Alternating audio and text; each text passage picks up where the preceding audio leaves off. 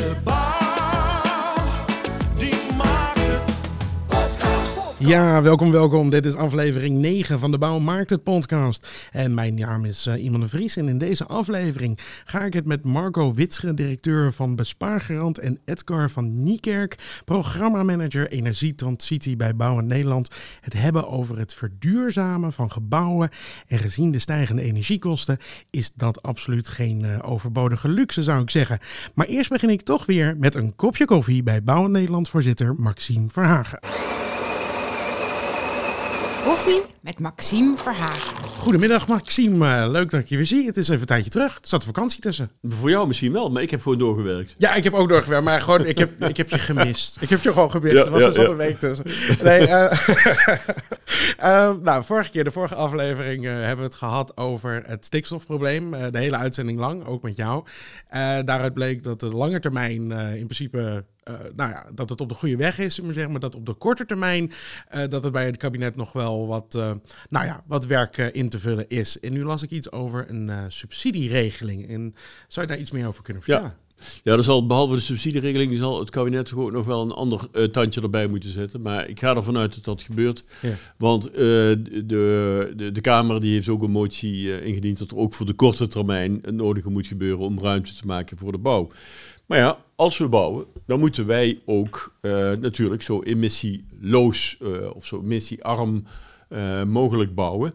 En nou heeft het ministerie van Infrastructuur en Waterstaat heeft nu een subsidieregeling geïntroduceerd. Die is vanaf 9 mei van kracht geworden om, om, om, om het stikstofprobleem aan te pakken door ons bouwbedrijven subsidies te gaan geven uh, om werktuigen in, uh, in de bouw te verduurzamen. Ja, en dan, en dan moet ik denken aan, uh, aan van die wagentjes die nu elektrisch gaan worden, zullen we maar zeggen. Nou ja, niet alleen de wagentjes, maar echt, echt ook het grondmateriaal. Kranen, bulldozers, ja, ja. van, van allerlei materieel wat je nu nodig hebt, wat nu vaak fossiel is of op diesel rijdt om dat, uh, om dat nou echt uh, op elektriciteit of op waterstof uh, te gaan maken. Ja. Nou, en uh, met die subsidieregeling schoon en emissieloos bouwmateriaal kunnen bouwondernemers vanaf 9 mei met subsidie dat emissieloze bouwmateriaal gaan kopen. Hè, zoals graaf, heimachines, uh, maar ook betonmixers, bouwaggregaten. Hè, want je hebt ook nu nog dieselaggregaten, ja, ja, die je natuurlijk ook elektrisch kunt uh, hebben of op waterstof kunnen gaan. Nou, en die, die subsidie die is exclusief voor uh, bedrijven in de bouwsector. Dus het is niet voor iedereen. Hè? Ik bedoel, wij, wij kunnen daar niet een, uh, dat gebruiken om een elektrische auto te kopen. Oh ja, ja die impulsen zijn ook geweest natuurlijk. Ja, ja. Hè, dat is echt hiervoor uh, bestemd. Nou, en je hebt eigenlijk drie, uh, drie onderdelen. Hè? Subsidie voor de aanschaf van emissieloze werktuigen. Subsidie voor het ombouwen van, van werktuigen. Um, met, met NOx-reducerende maatregelen. Dat gebeurt, uh, dat gebeurt nu ook, dat sommige bedrijven... ik heb laatst ook een, een, een, uh, een bedrijf bezocht... waar, waar ze zelf een, een bestaande graafmachine omgebouwd hebben... tot een elektrische.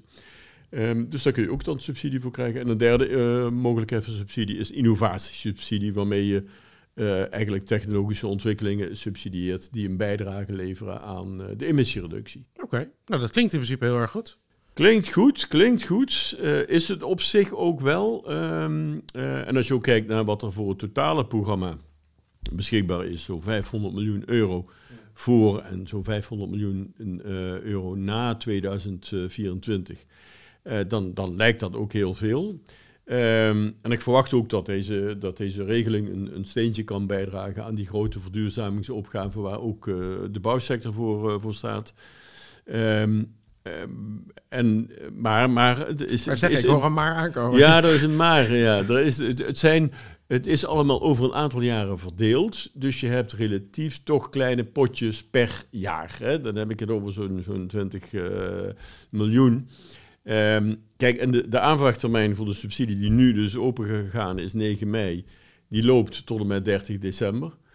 Um, ik zou zeggen, maak vooral gebruik van de regeling, uh, want op is op. Uh, uh, ik verwacht overigens dat die dus veel sneller op is, gelet op het relatief geringe bedrag. Dus gebruik, gebruik hem nu ook. Ja. Vraag hem nu meteen ook aan. Op onze website vind je meer over de regeling.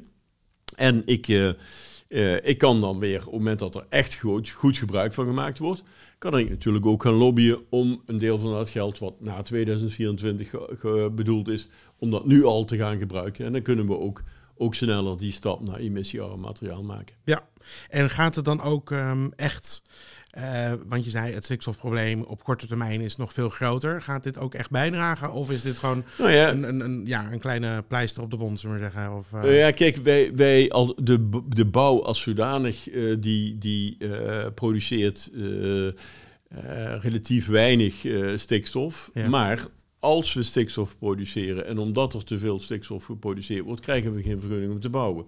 Dus op het moment dat je aantoont van jongens, ik produceer geen stikstof meer met mijn materieel, hè, met het bouwproces als zodanig, ja, dan, dan uh, helpt dat uiteraard om een, uh, om een vergunning te krijgen als zeg maar het, uh, het reguliere reductieprogramma, wat, wat het ministerie van Landbouw en Natuur en, en, en Stikstof heeft opgezet, als dat natuurlijk ook zijn werk gaat doen. Want dat, dat, dat staat voorop. Hè. De grote stikstofuitstootreductie die, die moet ook elders vandaan komen. Maar op het moment dat wij niks doen, dan gaat het ook niet gebeuren. Want dat is ook een eis die het ministerie stelt. Ja, dus dat is een goede stap. En het klinkt in ieder geval even goed voor eh, sowieso gewoon heel erg goed om alle apparaten zoveel mogelijk Absoluut. Uh, emissieloos te maken, los van het uh, stikstofprobleem. Ja, want, want uh, kijk, dan, dan kan niet meer het excuus gebruikt worden dat je bij, bij het bouwproces zelf ook stikstof uitstoot en dat er geen stikstofuitstoot bij mag komen, maar dat er steeds meer vanaf moet. Ja, en dat de sector zich blijft innoveren ja. en aanpassen en het gewoon allemaal zo goed mogelijk probeert Klopt. te doen. En ik moet zeggen, er zijn genoeg bedrijven, heb ik inmiddels toch gezien, die echt die stap willen maken, die ook zelf initiatief nemen, ook zonder die subsidieregeling. Maar het is natuurlijk zonde als je de subsidie niet gebruikt, als die er toch voor is. Zeker, zeker. Mooi. Uh, sommige mensen die nog twijfelen over de streep te trekken wellicht. Inderdaad. Dus, uh, nou, mooi. Uh, dankjewel weer. En tot nu wel over twee weken dan. Ja, tot okay. over twee weken. Hoi.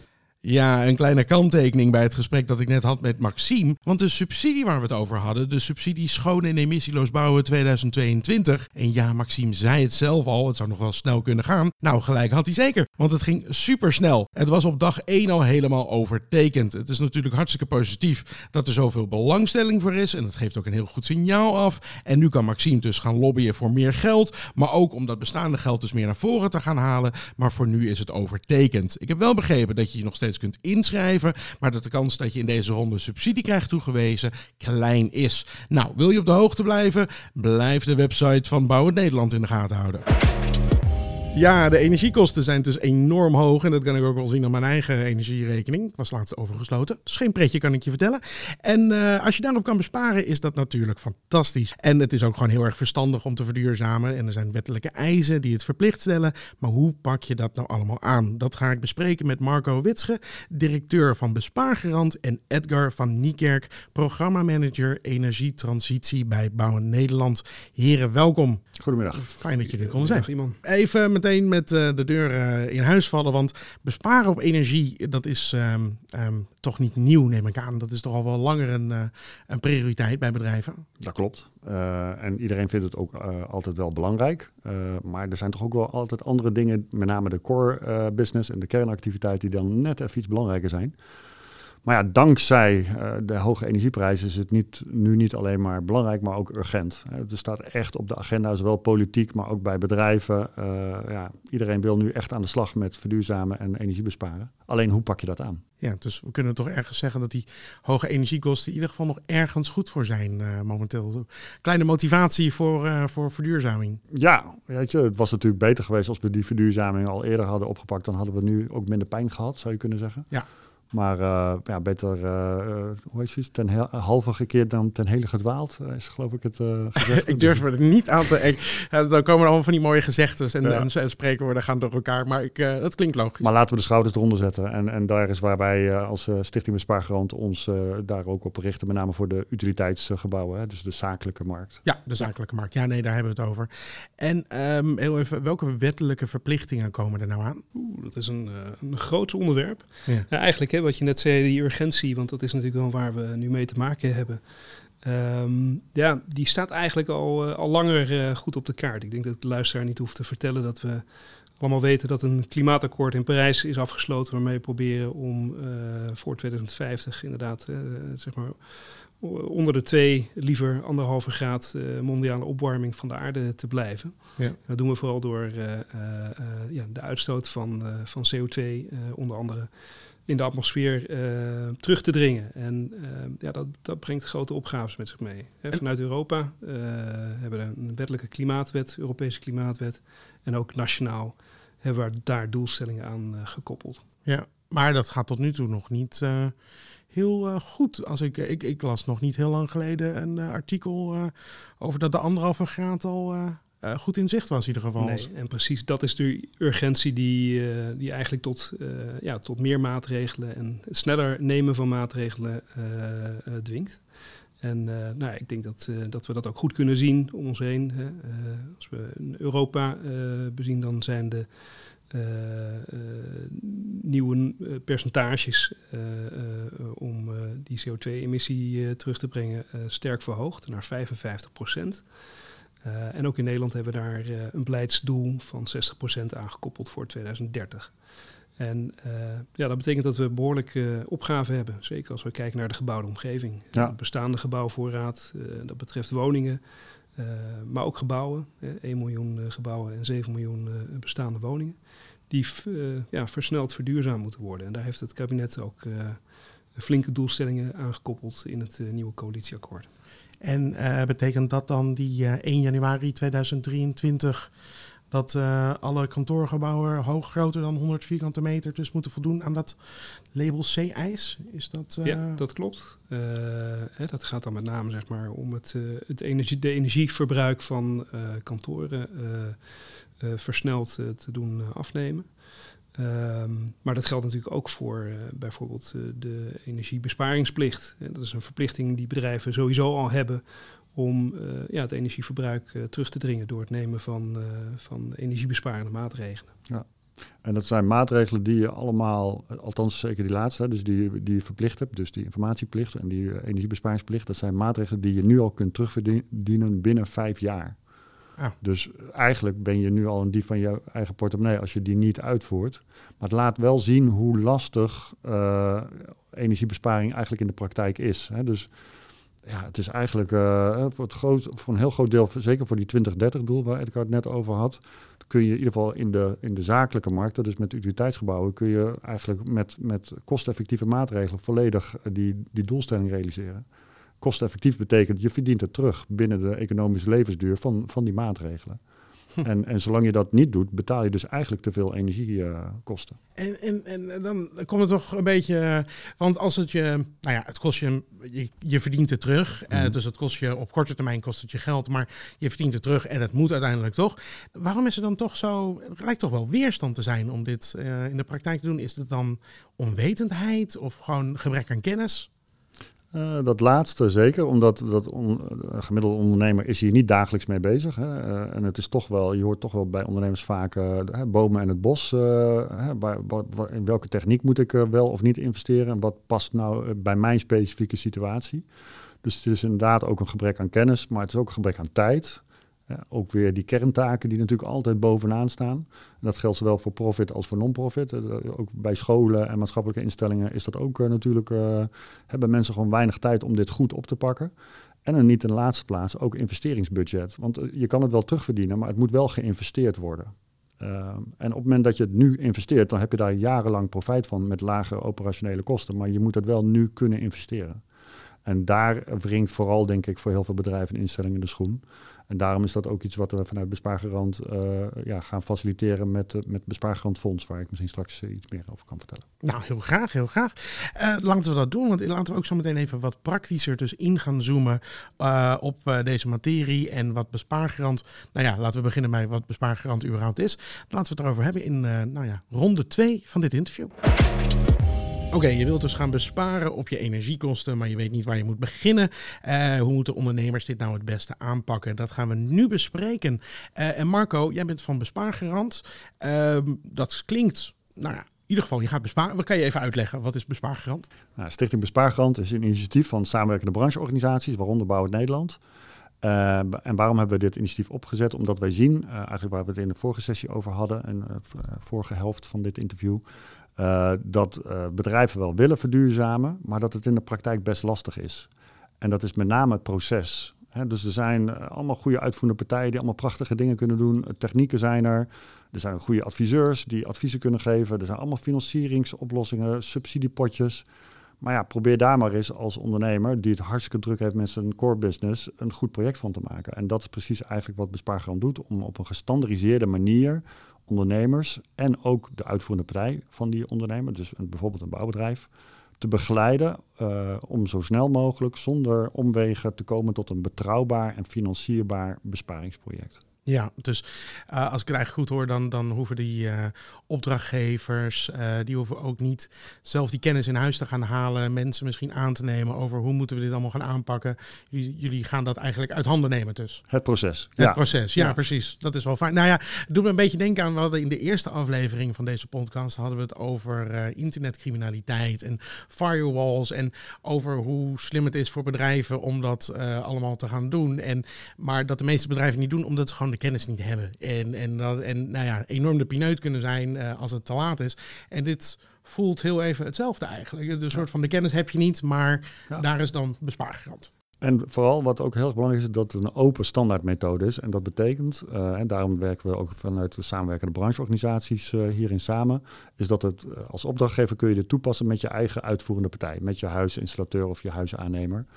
Uh, en, en, natuurlijk met een goede energieadviseur. Hè. Dus we hebben in onze methode hebben we allerlei ja, we goed gekeken van uh, hoe kom je nou echt tot een betrouwbaar besparingsproject. Aan welke eisen moet bijvoorbeeld een besparingsberekening voldoen. Hè, waar je ook echt op kunt vertrouwen dat, dat, goed, uh, hè, dat de energieadviseur zijn huiswerk goed gedaan heeft. Ja.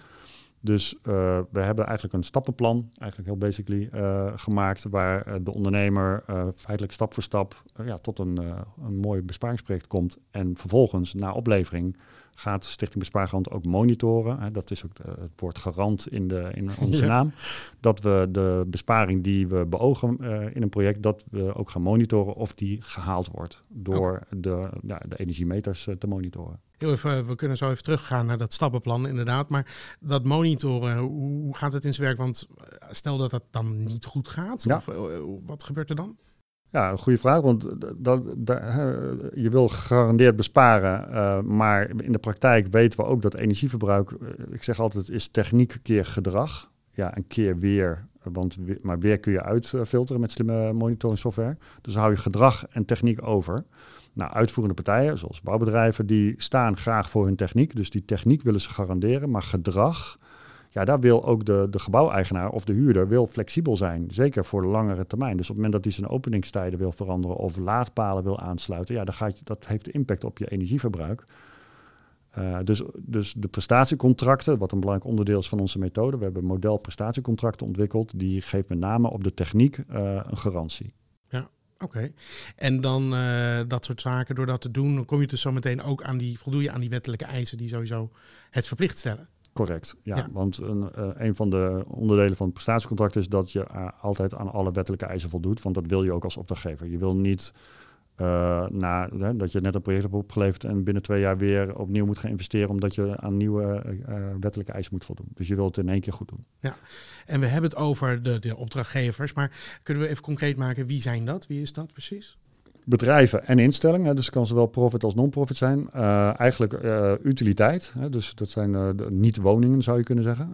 Um, en dan de hele kleine gebouwen, waar hè, bijvoorbeeld een, winkel in een winkelstraat, een klein winkeltje, ja, die heeft zo'n laag verbruik. Daar kun je bij spreken met een paar ingrepen, daar hoef je geen prestatiecontract en monitoring voor in te regelen.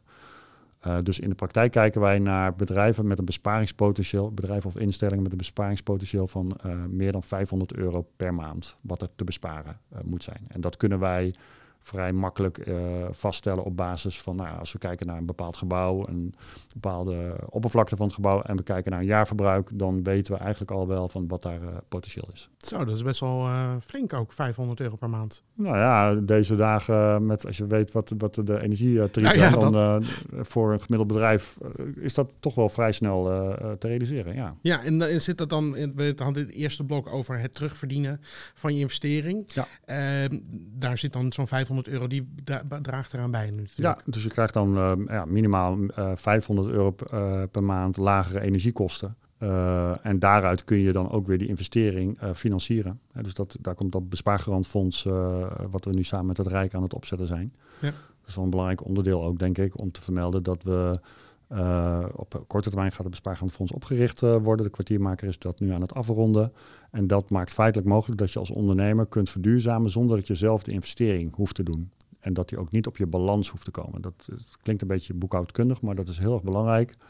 Omdat je dan je financieringsruimte en je investeringsruimte uh, ja, helemaal overhoudt voor je kerntaken. Dus ah. verduurzaming gaat dan niet ten koste van je kerntaken. En dat is een hele belangrijke drempel. Ja, dus als je het geld nu niet hebt, dan kan je het even goed al wel allemaal in werking gaan stellen. Uh, En uh, oh, dat, uh, dat klinkt heel erg goed. En volgens mij ontzorgen we daar ook direct ook de partijen mee die zorgen dat die verduurzaming wordt, wordt gerealiseerd. Ja. dus dat is belangrijk voor de uitvoerende partijen dat ze zeg maar, hè, met de garantie vanuit zo'n fonds eigenlijk een, ja, een, een goede oplossing kunnen bieden. Uh, en weten dat uh, ja, de opdrachtgever uh, daar ook zeg maar, de financiering op door energiebesparing kan terugverdienen. Ja. Ja, veel, dat klopt. Dat er veel aanbieders die willen eigenlijk ook wel financieringsoplossingen aanbieden aan hun, aan hun opdrachtgevers. Alleen ze willen niet in, zelf in een financieringsrol gedrukt worden. Hè, want dan loop je ook allerlei financieringsrisico's. En bovendien je, je relatie als, als uitvoerende partij met je opdrachtgever niet iedereen voelt zich comfortabel bij om het over de, de bedrijfseconomische uitgangspunten van, de, van, de, van je opdrachtgever te hebben. Ja. En zeker als het gaat om off-balance financiering, ja, dat is ook best wel, uh, moet je wel een beetje verstand hebben van accountancyregels en dat soort zaken. En dat, ja. Dus daar ontzorgen we inderdaad ook de uitvoerende partijen mee uh, om, om dit makkelijker voor hun klanten te maken. Ja, want het stappenplan waar je net over had, inderdaad, ik zag een, eh, een, ik zag een vijf-stappenplan. Ja. Dus dat is, uh, even op de website gekeken uiteraard, uh, plannen en begroten. Ja. Uh, en daar zit dus dan dit stukje in waar je het over hebt, over ook dat off the record, of nee... Uh, of balance. Of balance, ja, dankjewel. die, die komt bij stap 2. die komt bij stap 2. Oh ja, ja, financieren. Ja, ik zie hem inderdaad, ja. En plannen en begroten, is dat dan wel... Um, daar gaan, gaan jullie echt langs, neem ik aan, tussen ook? Of? Nee, want wij doen het proces, hè, Stichting Bespaargrond. Dus feitelijk wat wij uh, we gaan samen met de opdrachtgever en zijn uitvoerende partij, of haar uitvoerende partij, um, en een energieadviseur. Uh, vorm je eigenlijk een soort van bouwteam. En uh, de energieadviseur maakt een berekening van wat zou hier technisch te besparen zijn. En wellicht ook in een meerjaren onderhoudsplanning. Het hoeft niet allemaal in één keer, het kan ook gefaseerd. En de uitvoerende partij gaat vervolgens daar een offerte voor neerleggen van nou, uh, als we dit project zouden oppakken, wat zijn daar dan de kosten van en wat zouden de onderhoudskosten zijn om dit langjarig ook uh, in onderhoud te nemen.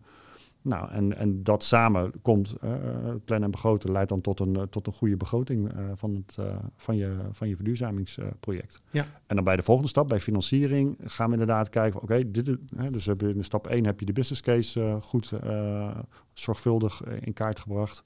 Bij stap 2 ga je dan kijken van nou, hoe wil je dit financieren? En daarbij is die off-balance financiering is één van de vormen. En we weten dat daar veel vraag naar is. Maar het is ook weer niet de silver bullet. sommige bedrijven hebben, uh, willen een deel van de maatregelen, bijvoorbeeld de gebouwschilmaatregelen, willen ze in de hypothecaire financiering stoppen die ze hebben lopen. En de installaties uh, off-balance. Of, er zijn allerlei mogelijkheden. En vanuit Stichting Bespaargarant begeleiden in ieder geval de, de opdrachtgever om daar een goede afweging in te maken. Ja, dat is fijn. Transparant. Ja, dat is fijn. Ja, een beetje zoals ik een hypotheek wil vragen, geen flauw idee heb wat ik uh, wat precies, uh, precies. Wat, ik eigenlijk kan doen ben, inderdaad. Oké. Hey, en uh, de contracteren, dan gaan jullie dus ook de, de leverende partijen ehm, die inschakelen? Of? Nou ja, die, de, de uitvoerende partij is dus al bij stap 1 al betrokken om de offerte neer te leggen. nou, de financiering, daar is de uitvoerende partij dan niet direct bij betrokken, maar bij stap 3, hè, de contracteren, dan gaan we feitelijk het prestatiecontract afsluiten met de opdrachtgever en de uitvoerende partij. En als de, als er off-balance financiering is, dan wordt ook nog een contract gesloten met de bespaargrondfonds.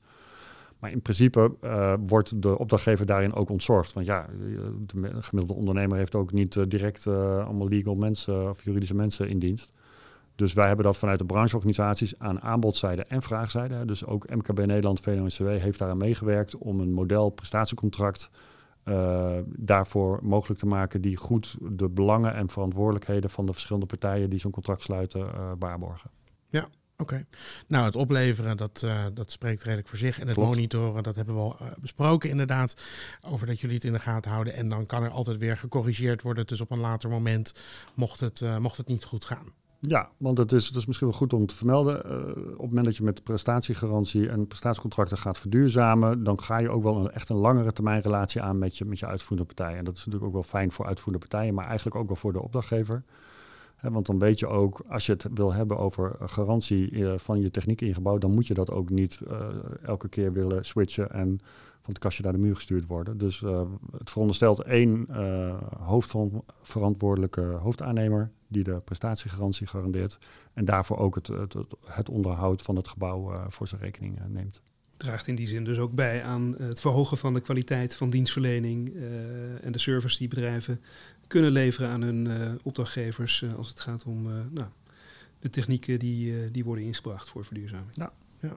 En de, de, de, nou, de opdrachtgevers hebben we. En ik las ook de uitvoerende partijen. En dan zitten we natuurlijk al snel bij Bouwen Nederland in de buurt. dat die ook deze, de, zeg ik dat goed, de bespaargarantmethode kunnen gaan toepassen. Ja, dat klopt. Ehm, nou, onderdeel eigenlijk ook van de, de is inderdaad dat je als uitvoerende partij uh, geaccrediteerd kan worden uh, om uh, met die methode goed te kunnen werken. En dat betekent dus dat je, nou ja, en daarvoor zien we natuurlijk als, als branchepartij in dat leden zeg maar een training kunnen volgen bij Bespaargarant. ja, eigenlijk volledig de ins en outs leren begrijpen en, en ook kunnen toepassen. En um, nou ja, op het moment dat ze die accreditatie hebben gehaald, uh, ja, zullen zij vermeld worden op, uh, op de stichting, uh, de website van de Stichting Bespaargarant, dat zij de methode kunnen aanbieden. Ja, ik zat er te kijken, er staan al flink wat bedrijven tussen. Ja. Ook al wat flink wat grote namen staan er tussen, inderdaad. Ja. Dus, um, maar er is, ehm, denk ik nog steeds, er zijn natuurlijk heel veel bedrijven. Dus, en wat kost zo'n cursus om als je dat wil volgen? Voor uh, zeg maar niet-leden, dus we, de Stichting Bespaargrond is een initiatief van samenwerkende brancheorganisaties, dus 250 euro. En voor leden, bijvoorbeeld Bouwen Nederland leden, is het uh, eh, 200 euro. En dat is een, uh, een training van twee keer een, dagdeel met aansluitende kennistoets. En, en, misschien is het ook wel goed te vermelden, hè, de hele methode. We hebben dit niet zelf uit onze duim gezogen of nieuw bedacht. We hebben vooral gekeken van wat gebeurt er nu al in de praktijk en hoe kunnen we dat slim standaardiseren. Dus ja, ehm, de trainingen die we, die we hebben en de gesprekken, dat zijn gewoon vooral hele leuke, ehm, inspirerende uh, sessies, merk ik.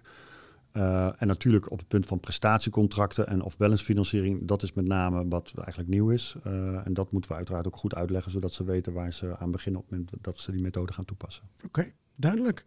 Um, nou, ik denk dat uh, we wel kunnen zeggen dat we er is, de oproep is er, de urgentie is er om, uh, om uh, te gaan verduurzamen. En de urgentie is er ook, denk ik, voor opdrachtgevers. Gewoon al is het alleen al vanuit een financieel oogpunt. ik zou zeggen, als mensen die luisteren en die denken, nou, ik wil meer weten van die bespaargarantmethode, waar moeten ze dan naartoe? Bespaargarant.nl nou, zo simpel is het. Zo Super. simpel kan het zijn. Ik uh, zet de link ook nog in de show notes van deze podcast. Ik wil jullie heel erg bedanken. We zijn namelijk uh, ruimschoots door onze tijd heen. Uh, heel erg bedankt Edgar en Marco voor jullie aanwezigheid. Um, zit, zit, je nou thuis en heb je nou een vraag en, of een opmerking over deze podcast? Wil je iets van het hart of wil je gewoon even hallo zeggen? Daar hebben we een leuk telefoonnummer van. Dan kan je gewoon een spraakbericht sturen naar 06 25 222 104. En wie weet hoor je dan jouw inzending terug in de volgende aflevering. Marco en uh, Edgar, nogmaals bedankt. En wil je thuis nou helemaal geen aflevering missen? Vergeet dan niet op die volgknop te drukken op Spotify, te abonneren op Apple Podcast. Een rating achterlaten is natuurlijk ook heel erg leuk. Maar voor nu in ieder geval bedankt voor het luisteren en tot over twee weken. De